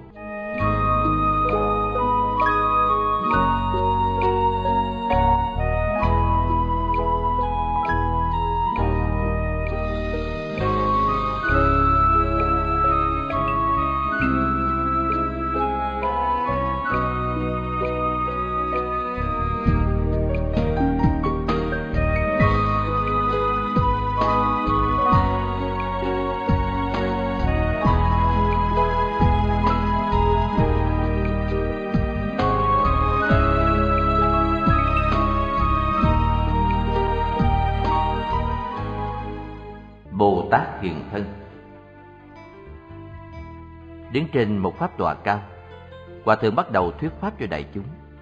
Giọng Ngài rền lớn như tiếng chuông đồng, dù tuổi Ngài đã suýt soát 70. Ngài dạy rằng, sư chú Kính Tâm tuy mới là một sa di, chưa được thọ giới lớn, nhưng đã tu hành đắc đạo. Sư chú quả là một vị Bồ Tát hiện thân. Hành tu từ bi và nhẫn nhục của sư chú chứng tỏ sư chú đã là một vị Bồ Tát chân nhân ngay từ hồi sư chú còn hiện tiền hành đạo. Tâm của sư chú đã trở thành tâm vô lượng, tâm không biên giới, không ngàn mé. Và tâm ấy là tâm từ, bi, hỷ, xả, có khả năng ôm lấy và dung chứa được mọi loại. Đêm qua trong giờ thiền tọa, Hòa Thượng đã thấy Đức Thế Tôn thị hiện tay trái của ngài nâng một đài sen, tay phải của ngài bắt ấn các tượng.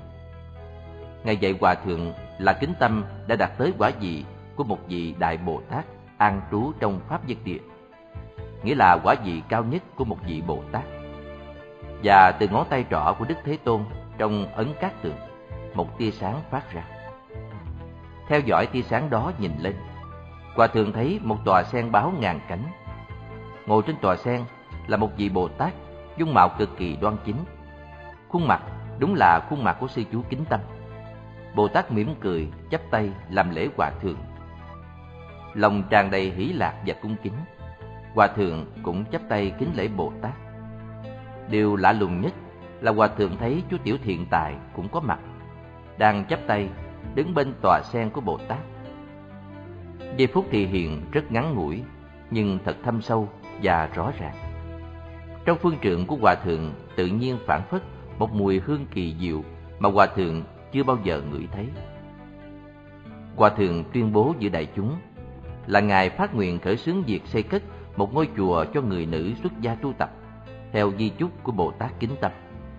Bồ Tát Kính Tâm đã tu hành đắc đạo, đã độ được cha mẹ cho mọi người, từ thân đến sơ. Ngôi chùa này cũng sẽ thờ xá lợi của Bồ Tát Kính Tâm. Hòa Thượng dạy rằng, tuy mình là thầy bản sư của Kính Tâm, Ngài cũng đã học hỏi được rất nhiều từ công hạnh của Bồ Tát. Ngài bảo, khi một người tu đắc đạo thì không biết bao nhiêu người khác được nhờ cậy. Ngài dạy cho đại chúng niệm Nam Mô Đức Bồ Tát Quan Âm Kính Tâm Vô lượng từ bi, vô lượng hỷ xả, vô lượng nhẫn nhục Tất cả mọi người trì tụng danh hiệu này 108 lần với giọng điệu thiết tha và tâm ý thành khẩn. Hòa Thượng còn dạy mọi người là mỗi khi trong lòng có sự bực bội, ganh tức, phiền muộn hoặc oán hờn thì phải trì niệm danh hiệu Bồ Tát nhiều lần. Nếu một lòng trì niệm danh hiệu ấy thì chỉ trong khoảnh khắc những tâm niệm khổ đau kia sẽ được chuyển hóa. Rồi Hòa Thượng kết thúc bài pháp thoại bằng một đoạn kinh. Trong đó, Đức Thế Tôn giáo hóa vị Sa Di La Hầu La về phương pháp hành xử với cuộc đời. Năm ấy, Sa Di La Hầu La được 17 tuổi, đã có khả năng tiếp nhận giáo lý sâu sắc. Bục dạy. Này La Hầu La, con hãy học cách hành xử của đất. Dù người ta có đổ và rải lên đất những thứ tinh sạch và thơm tho như hoa hương, nước ngọt và sữa thơm, hoặc người ta có đổ lên đất những thứ hôi hám và dơ giấy như máu mũ, nước tiểu, đàm giải và phân rác, thì đất cũng tiếp nhận những thứ ấy một cách rất thản nhiên, không dướng mắt tự hào, cũng không oán hờn hay tủi nhục. Tại sao? Tại vì đất là địa đại, có dung tích rộng lớn, có khả năng tiếp nhận và chuyển hóa. Nếu tâm con rộng lớn vô lượng như đất, thì con cũng có thể tiếp nhận và chuyển hóa tất cả mọi người bất công và quan ức, và những thứ ấy sẽ không thể làm cho con buồn tuổi và đau khổ. Này La Hầu La, con hãy học cách hành xử của nước. Dù người ta có đổ xuống nước những chất thơm tho đẹp đẽ, hoặc giặt rửa trong nước những thứ dơ bẩn và hôi hám, thì cũng không phải vì thế mà nước bị dướng mắt, tự hào hoặc cảm thấy oán hờn và tủi nhục. Tại sao? Tại vì nước là thủy đại, có dung tích rộng lớn, có khả năng lưu chuyển, có thể tiếp nhận và chuyển hóa tất cả những gì đã tiếp nhận.